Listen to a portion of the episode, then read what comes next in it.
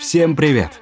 И это подкаст о работе, где ведущие и их гости открывают для себя новые профессии, делятся инсайтами с рынка и пытаются найти ответ, как стать счастливым и найти любимую работу. Ведущие подкаста Лёша Хандоженко и Юра Соколов. Поехали! Привет, друзья! Меня зовут Лёша Хандоженко, и вы слушаете второй выпуск подкаста о работе. В нем мы с Юрой Соколовым делимся своими впечатлениями от разговора с Женей Вольновым из первого выпуска нашего подкаста. Мы поговорим про сложности смены профессии, изменения такого понятия, как работа в будущем, и важности постоянного обучения. Если вы еще не слышали первый выпуск, то рекомендую сначала включить его, а потом вернуться ко второму выпуску. Поехали! Кажется, я вспомнил одну из важных для себя штук, которую Женя сказал. Это мы много говорили про вот этот карьерный транзишн. Ну, то есть, по факту, как поменять профессию, как перейти, освоить новую работу. И есть такой стереотип, когда люди бросают все, увольняются и типа начинают новую жизнь. Но это такой стереотип популярный. Часто хочется, когда у тебя там стресс, или ты устал, или уже накопилась какая-то неудовлетворенность на работе, типа в какой-то день просто прийти и сказать, что все, ребят, все закончено.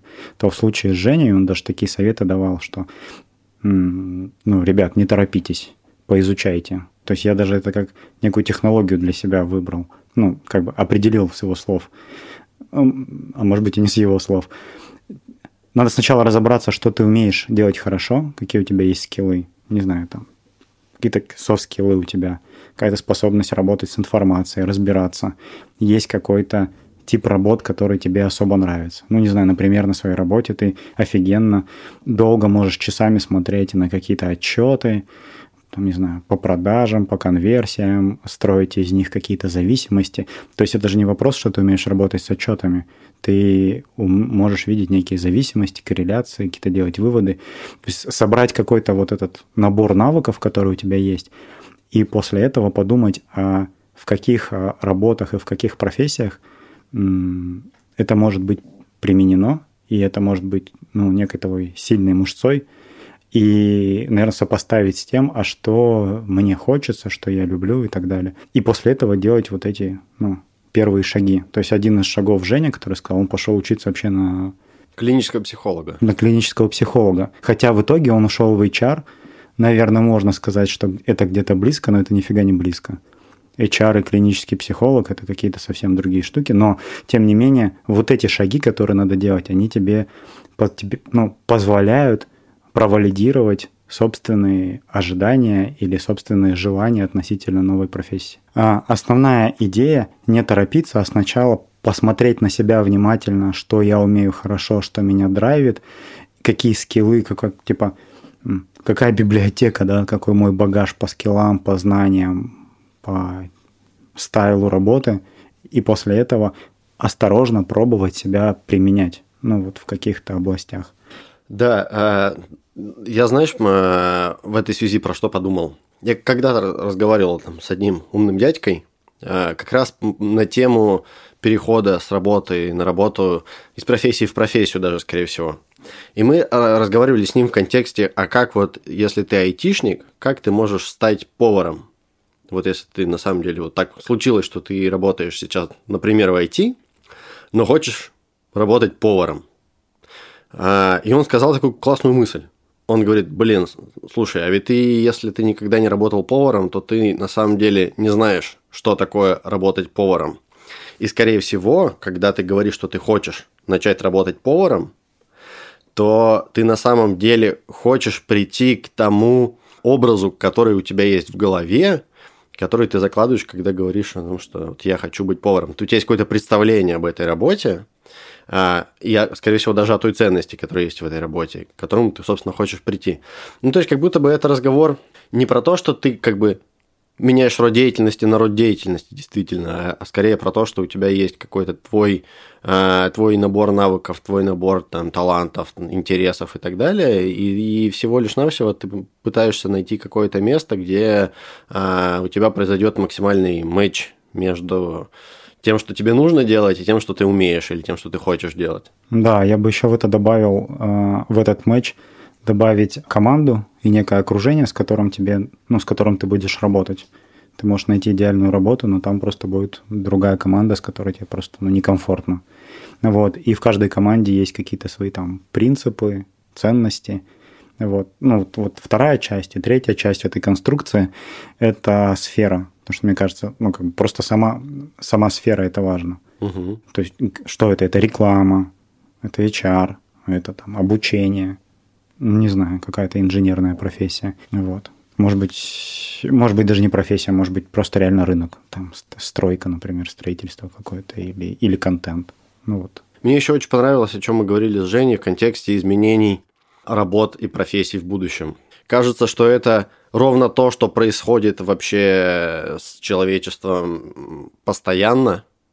Вот. И, тем не менее, все равно очень сложно представить, а что на самом деле как бы произойдет в ближайшем или там не очень ближайшем будущем. Ну, то есть, понятно, что вот этот тренд на роботизацию всего того, что можно роботизировать и так далее, это какая-то та штука, которую мы, правда, там видим сейчас, она начинает появляться, да? Женя рассказывал про пример автоматизации эйч ар, в эйч ар-теке, mm-hmm. когда у тебя управленец, твой менеджер, твой наставник на самом деле становится не, не совсем человеческой функцией, а там, функцией какого-то алгоритма. Вот. И это та штука, которая меня на самом деле удивляет. Ну, в смысле, она вызывает у меня какое-то такое отражение прямо сейчас, потому что я понимаю, как можно заменить грузовик. Ой, господи, грузовик. Водителя грузовика. Я понимаю, как можно заменить кассира на алгоритм.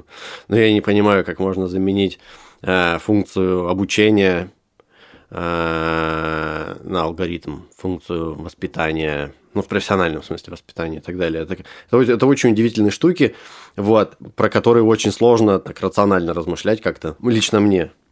Да, да, ну, м- не факт, что заменит, хотя, может быть, и заменит, но, возможно, как-то сильно разгрузит или, ну, как бы разгрузит текущих управленцев, которые будут больше времени уделять э, наставничеству, какому-то обучению, а, а разгрузит от какой-то операционки, которую не все всегда любят, или некой отчетности, трекинга, какого-то репортинга, ну, вот каких-то вот этих функций внутри работы там, руководителя.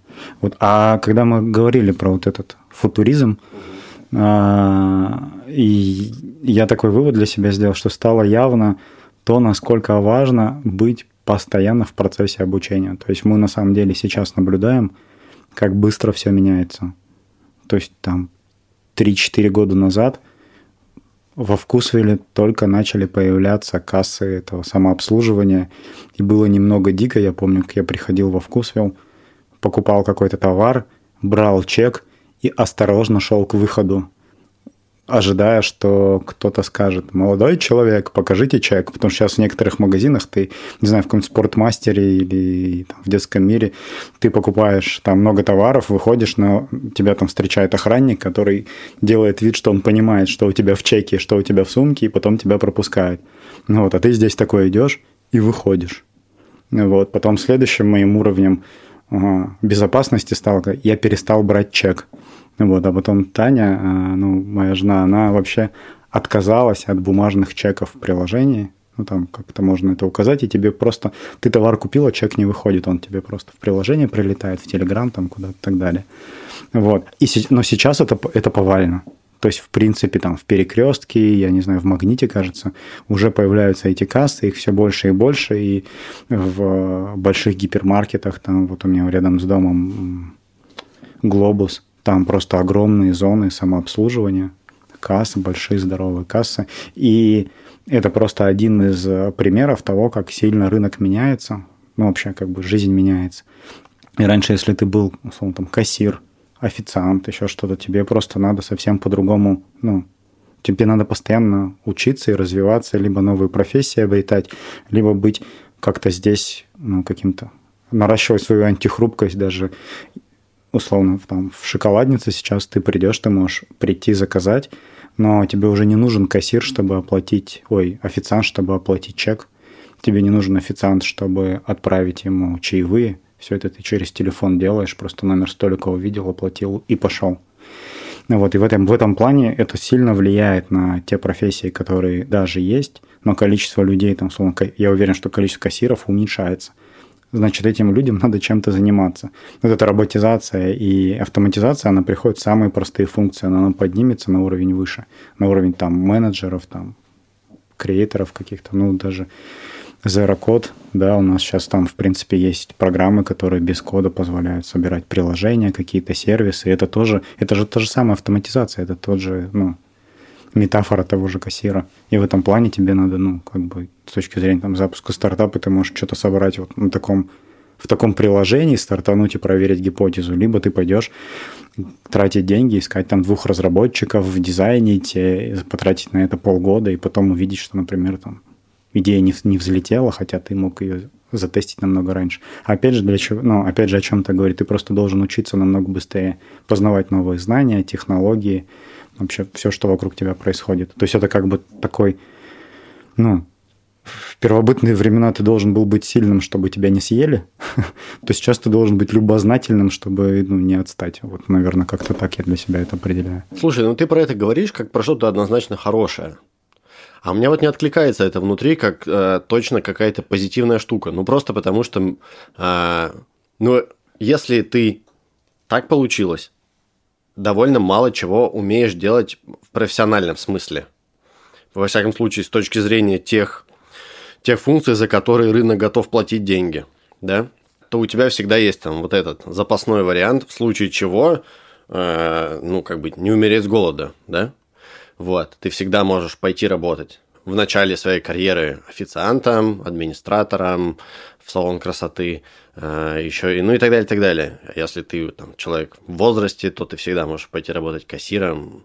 Вот. А, но в тот момент, когда мы вот эти все самые базовые функции начинаем автоматизировать, роботизировать, то э, у людей как будто бы исчезают эти варианты, и ты становишься обязан чему-то научиться, обязан что-то такое классное уметь делать, за что тебе рынок готов платить деньги. И это, вообще-то говоря, может быть в массе своей для эффективности всей там, экономики мировой или страны и так далее. Это классно, возможно. Но для там, жизни конкретных людей это вообще-то запросто может быть гигантской трагедией.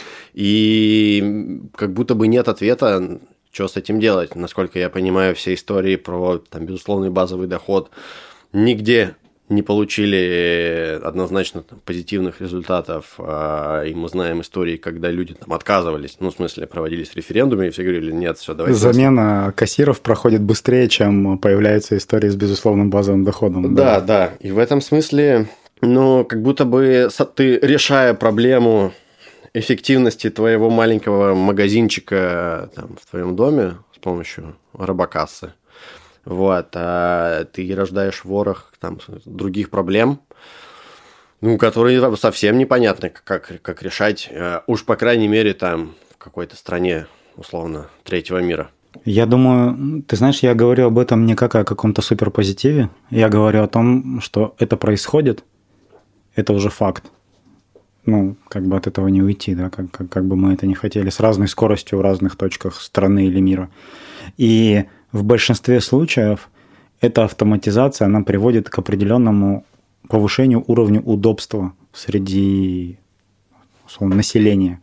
Но то, что проблема стоит, а что делать с остальными, ну, там, сотнями, десятками тысяч людей, которые сейчас, у них уже нету просто этой работы, не знаю, здесь большой вопрос. Обычно говорится так, я это слышу, что появляются новые работы, и типа все окей. Люди просто перетекают из одной работы, из одной профессии в другую профессию, из одной занятости в другую занятость. Но как бы не видно, то есть пока нету каких-то статистических данных, которые бы говорили, что вот раньше там кассир в возрасте таком-то, таком-то, их было там X миллионов людей или десятков тысяч, сейчас их стало меньше, но посмотрите, в этом возрасте увеличилось количество разработчиков. Скорее всего, это эти люди. Да. Или количество там эс эм эм-специалистов, или еще кого-то, или тех, кто учит языкам. Ну, не знаю, короче. Вот этих пока данных нету, это какой-то вызов, и мне кажется, будет интересно кого-то, кого-нибудь позвать к нам на подкаст, кто серьезно занимается этим вопросом или на уровне исследований, или на уровне какого-то практического применения, который знает, условно, представитель икс пять или еще какой-то компании, который скажет, да, у нас теперь на тридцать процентов кассиров меньше, но при этом общее количество рабочих мест осталось такое же, потому что они теперь что-то делают. Вот другое. Мы обязательно позовем э, такого человека к нам в гости. Если вы знаете такого э, специалиста, пишите э, в наш телеграм-канал. Э, мы будем рады любым контактам. Меня просто заботит э, такая штука. Когда ты говоришь, что люди перетекают из одной профессии в другую, э, у тебя должна быть какая-то другая вот эта профессия. Ну, то есть, условно, когда умира- умирала профессия трубочистов, у тебя все еще была профессия дворника. У тебя все еще была профессия, не знаю, конюха. И так далее. Ну, то есть, я фантазирую сейчас, конечно.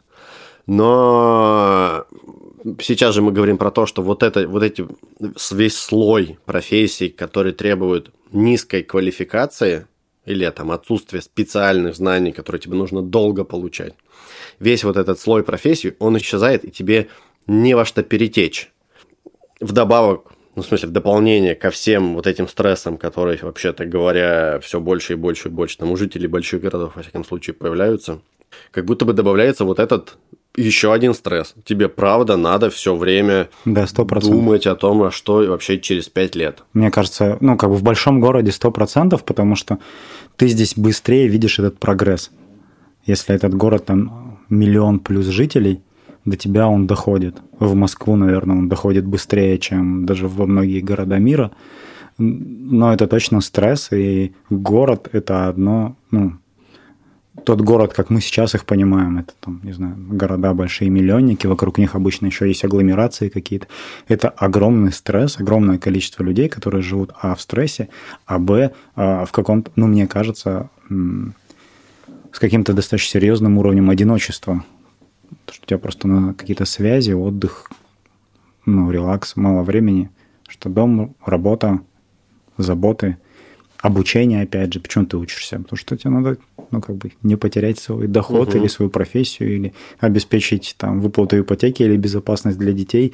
Ну, какие-то такие штуки, и ты все время вот в этой истории погони. Но мне кажется, так это такой один из сильнейших паттернов, который есть в в городской жизни, в городах-миллионниках.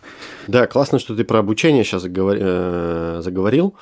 Мы в разговоре с Женей касались этой темы, вообще темы образования. И как будто бы это на самом деле еще один гвоздь в гроб спокойной профессиональной жизни. В том смысле, что действительно как будто бы высшее образование все сильнее и сильнее обесценивается. Ну, по крайней мере, в том виде, в котором оно там есть прямо сейчас. Кажется, образование в целом довольно сильно эволюционирует, вот, но оно еще не пришло в ту точку, которая бы соответствовала необходимостям рынка в профессиональных кадрах, да? Вот, и у тебя там исчезает высшее образование, непонятно что, по крайней мере, там в России, я не сильно знаю про другие страны, не сильно какие-то классные штуки происходят там со школьным образованием, и тебе нужно постоянно искать какие-то дополнительные образования, в каком возрасте ты бы не был. То есть, если ты школьник, то тебе э, желательно бы еще параллельно школе посещать там как N, энное количество курсов э, или там секций, занятий, чего угодно. Вот, если ты уже выпустился из школы, то тебе что-то, тебе что-то нужно думать по поводу своего профессионального образования. Вот, и нам с тобой классно и удобно размышлять про ай ти, конечно, все время. И кажется, что с айтишными профессиями, правда, там все сильно проще уже сейчас. Вот, а, но, слушай, не все хотят быть айтишниками, не все, не у всех получится быть айтишниками. Ну да. А, ну, и, а какой-то... А всем и не нужно быть айтишниками. Ну да, всем, всем и не нужно. А какой, какой-то там достойной, достойной альтернативы, я не знаю, там, в медицине, в науке, почему в нет? инженерных науках, ну, в смысле, в инженерных профессиях и так далее. Ну, не, вот если ты захочешь стать инженером, то какие проблемы? Куда ты пойдешь учиться? Любой технический вуз. Любой технический вуз устарел. Ну, подожди, возможно, мы так считаем, что он устарел. Ну, слушай, невозможно, мы так считаем. Я закончил технический вуз. Не самый плохой технический вуз в стране. Так. Очень даже хороший, между, между прочим. Вот. А технический, факуль... технический факультет, факультет радиотехники и электроники Новосибирского государственного технического университета. Если я правильно помню рейтинги, это какой-то типа там пятый технический вуз России. И, слушай, ну, конечно же, моих знаний в момент выпуска не, хват... не хватало ни для чего дельного в профессии. В смысле, я... нет такого места, куда бы я пришел и сказал: чуваки, я, я замечательный инженер, электроник, давайте, возьмите мне работу. Ну, в общем, был, бы, был ли на тот момент рыночный спрос, он тоже определяет. Потому что, закончив университет, кажется, у тебя была та база, в которую можно вкладываться и уже реально профессию получать. То есть ты из университета вышел, у тебя был набор каких-то просто скиллов, знаний, но не было практического опыта все это применять. Мне кажется, это ну, не проблема. Я думаю, что э, вот это образование, о котором мы говорим, высшее образование, оно э, устаревает только в тех областях, в которых э, достаточно быстро происходят изменения. Ну, условно, в маркетинге. Прикинь, в маркетинге учиться пять лет, высшее образование получить. С ума сойти можно. Ну, то есть такого не должно быть. У тебя три года назад профессия эс эм эм-специалист, и профессия эс эм эм-специалист совершенно разная. Нет разные. Такой профессии. Хорошо, ладно. Простите меня, все друзья эс эм эм-щики. Вы, вы мне не друзья. Ну, окей, ладно. У тебя требования к вакансии эс эм эм-специалиста три года назад, и требования сейчас абсолютно разные. И маркетинг пять лет назад люди обсуждали креативы на билбордах, а сейчас люди обсуждают там перформанс воронки и расстановку пикселей, там трекинг пользователей и всякие такие штуки. То есть как там учиться пять лет? А на строительстве, наверное, да. Чтобы ты потом мог выйти и начать работать и строить там, не знаю, дома или самолеты, поезда, не знаю, ты должен отработать, ну, отучиться действительно длительное время, желательно получая при этом какую-то практику. Но мне так кажется, что, что вот в связи с этим встает вопрос о школьном образовании. То есть, я он... думал, ты скажешь о детском труде. О детском труде, да. Мы просто с Таней, с моей женой, недавно говорили о том, что у меня дочка сейчас у нас в четвертом классе, и он, он, Таня разговаривала с э, другими родителями о том, аж, ну, то есть мы там учимся в частной школе, в которой, ну, типа, есть пять начальных классов, а потом надо куда-то дальше идти. И э, а, они обсуждали, а в какой дальше, там, в какую гимназию, школу, с каким уклоном отдавать детей, думая об, об их будущих профессиях.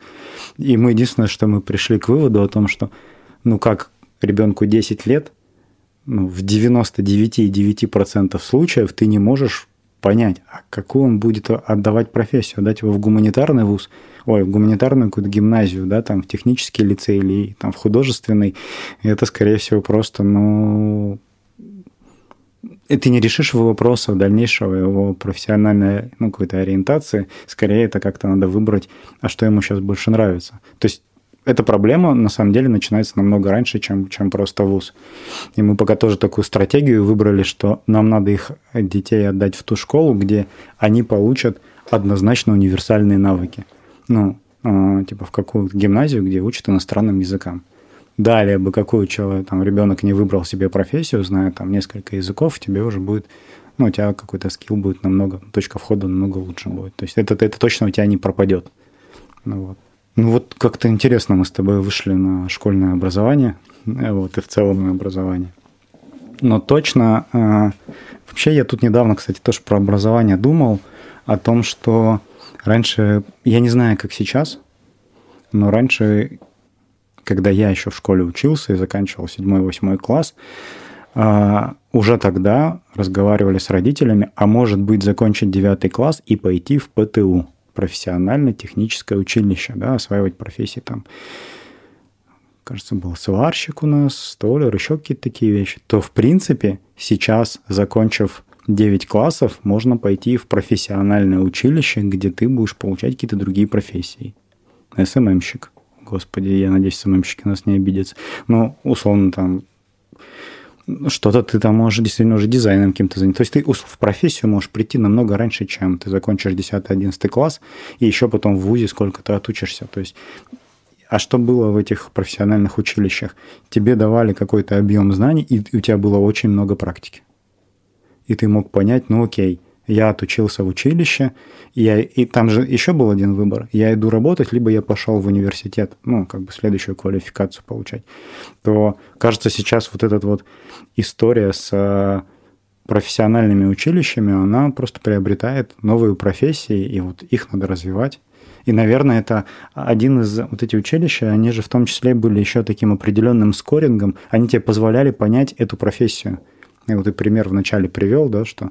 А как ты можешь э, захотеть работать, там, условно, поваром, если ты никогда не работал поваром? У тебя есть некая иллюзия того, что повар, наверное, это очень романтично. Ну, в фильмах ты видишь, как там шеф-повар работает, что-то делает, составляет меню, там, выбирает помидоры. Пом... Пом... Шеф-повара во всех фильмах на всех орут. Ну да. Никогда да. не обращал внимания, что да, шеф-повара да, да, везде, да. во всех фильмах, сериалах, э, передачах, они просто ходят на всех орут. Ну да, вот, может быть, так себе это представлял, что ты будешь на всех орать, потому что ты лучше всего делаешь яишенку, и ее там можешь как-то, не знаю, протестировать качество приготовленной яичницы.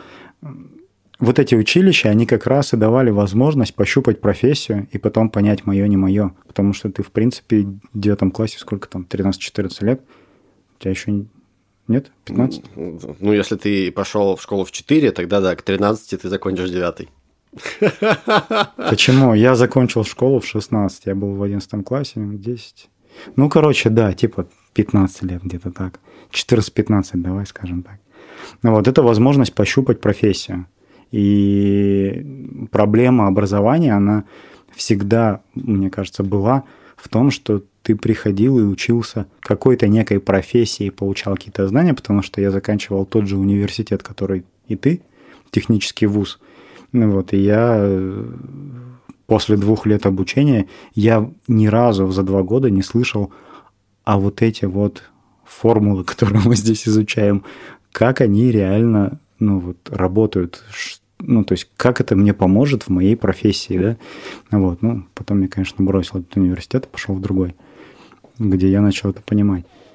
Вот, поэтому вопрос, наверное, в образовании сейчас, он, почему сильно развиваются вот эти вот, там, за полгода освой новую профессию. Ты за полгода можешь не освоить эту профессию, но ты хотя бы поймешь, что это. Кто такой эс эм эм, сео-менеджер. Ну, сейчас просто засилие айтишных профессий, но, по крайней мере, ты это можешь, ну, пощупать. Слушай, мы еще с Женей говорили про любовь к своей профессии, любовь к своему делу. Вот. И, конечно, меня не отпускает вот эта вся история про то, что можно быть дворником и очень сильно любить свою профессию. Вы правда так думаете? Я думаю, что... Ну, то есть, ты конкретно про дворника говоришь или, в принципе, говорю... про профессию, которая, на твой взгляд, не какая-то там супер крутая? Нет, я говорю про гигантский набор профессий, которые объективно очень сложно любить. У меня дядя сварщик. Вот, достаточно тяжелая профессия. Он после вот как раз вот этого ПТУ училища, он пошел учиться на сварщика. Ну, сколько, сорок он лет, пятьдесят работает лет. Вот он сейчас вышел на пенсию, но он все равно работает. И он работает сварщиком, он очень это дело любит. То есть, может быть, ты получаешь удовольствие там не от, может быть, не от самого процесса, а может быть, от результата. А может быть, ты получаешь удовольствие от того, что ты там единственный такой классный специалист. Или ты делаешь вот какую-то вот эту работу, которую никто не видит. Ну вот, вот видишь, трубы, эти же трубы кто-то, кто-то делал, варил, монтировал здесь. Ну вот он сварщик, достаточно тяжелая работа, у него там какой-то высший разряд, но он очень любит свою работу, ему нравится она. Да, но и ты говоришь... он не стал там руководителем, сварщиком или директором завода, ему просто ему эта работа нравится, и он кайфует от нее. Ну, если так можно сказать. Но ты говоришь про, во-первых, про человека в возрасте, и все-таки это другое поколение, немного им не нужно такое количество благ, которое все-таки для там, даже нашего уже поколения мы ожидаем как некую норму. Да? С одной стороны. С другой стороны, как ни крути, а сварщик, особенно там какого-то десятого разряда, в целом зарабатывает не самые плохие деньги. Ну, то есть, это достойные деньги, на которые ты можешь жить и содержать свою семью. Я скорее говорю немного о других профессиях. О профессиях а, дворника, грузчика, а, охранника, и так далее. Ну, там профессии... скорее, скорее вот в таких профессиях ты скорее случайно оказываешься на какое-то время. Да, сложно любить профессию грузчика. Я работал, это очень тяжело. Через два месяца я убежал, конечно. Да, но при этом, слушайте, ну вы с Женей в прошлом выпуске очень, очень активно защищали позицию, что, конечно же, можно написать книгу про то, как, да. как здорово да. быть прекрасным дворником. Но как бы я-то, видишь, я к этому относился, потому что нет ограничений на ту, как бы, любо... труд никогда не был зазорен. Любая работа, она хорошая, если она тебе нравится. И вот я тебе привел пример как бы, своего дяди, да, который для меня это равнозначные примеры. Просто, это наверное, что? грузчик, да, супер жестокая, тяжелая работа, таскать эти мешки по пятьдесят килограмм или, или когда там какие-нибудь квартирные переезды, таскать пианино. Это тяжелая работа, к которой люди приходят на время. Но вряд ли они мечтают ну, всю жизнь таскать тяжелые вещи. Наверное, да. Слушай, ну я просто об этом думаю в контексте любви к работе и как следствие там, какого-то э, полноценного ощущения и удовлетворения там, от жизни просто потому, что у тебя есть то дело, которое ты любишь. Как будто бы сейчас мне кажется, что на самом деле для того, чтобы не испытывать там, какое-то ощущение неудовлетворенности в жизни, э, тебе не обязательно иметь работу, которую ты любишь. Как будто бы ты смысл там, своей, своей жизни, ну это громко, конечно, уже сказано, спокойно можешь найти, даже если у тебя нет работы, профессии, которую ты любишь. Вот. И, мне кажется, просто это такая, такая проблема, многие люди с ней встречаются. Особенно там сейчас э, очень популярна вот эта позиция, что там делай только то, что ты любишь. Там, типа найди дело по душе и не работай ни дня. Это какая-то, знаешь, такая красивая история. Булшит какой-то. Да, звучит, ну, конечно. Идеальная картина, да, чтобы все так совпало, но кажется, что там сколько, чуть меньше семи миллиардов людей так не живут. Ну да, да. И в целом, как будто это вполне себе норм. Да, наверное. Это может быть... А не... что тогда вы с Женей мне втирали? Нет, ну это может быть не норм. Ну, в Нет, принципе, ну, что, а, может что... быть норм, а может быть не норм. Ну да, обычный философский вопрос. Если человеку нравится его работа дворника, да, да и окей, пусть он ей занимается. Ты просто говорил однозначно, что есть работы, которые нельзя никогда полюбить. Вот это неправда. Ты можешь полюбить любую работу за, за что-то. Хорошо, я с тех пор стал старше и начал по-другому относиться к этим вещам. Работу грузчика, наверное, очень сложно полюбить. Я... Ну, работал, и это очень тяжело. Это очень тяжело. Я не представляю, как это можно полюбить. Ты хочешь про Женю сейчас еще что-то обсудить? Про Женю? Не знаю, я хочу сказать, что лично для меня Женя стал таким своего рода ну, как бы мотиватором. То есть не значит, что там я сейчас, послушав Женю, хочу там, поменять какую-то свою работу, но мне очень понравился его как бы системный, такой интересный, любознательный подход к, к вот этому переходу. И ну, вот, вот только вот это могу сказать, что да, Женя классный, было с ним очень интересно. Друзья, спасибо, что были с нами до конца. Если вам понравилось, ставьте лайки и подписывайтесь на наш телеграм-канал «Подкаст о работе». До встречи!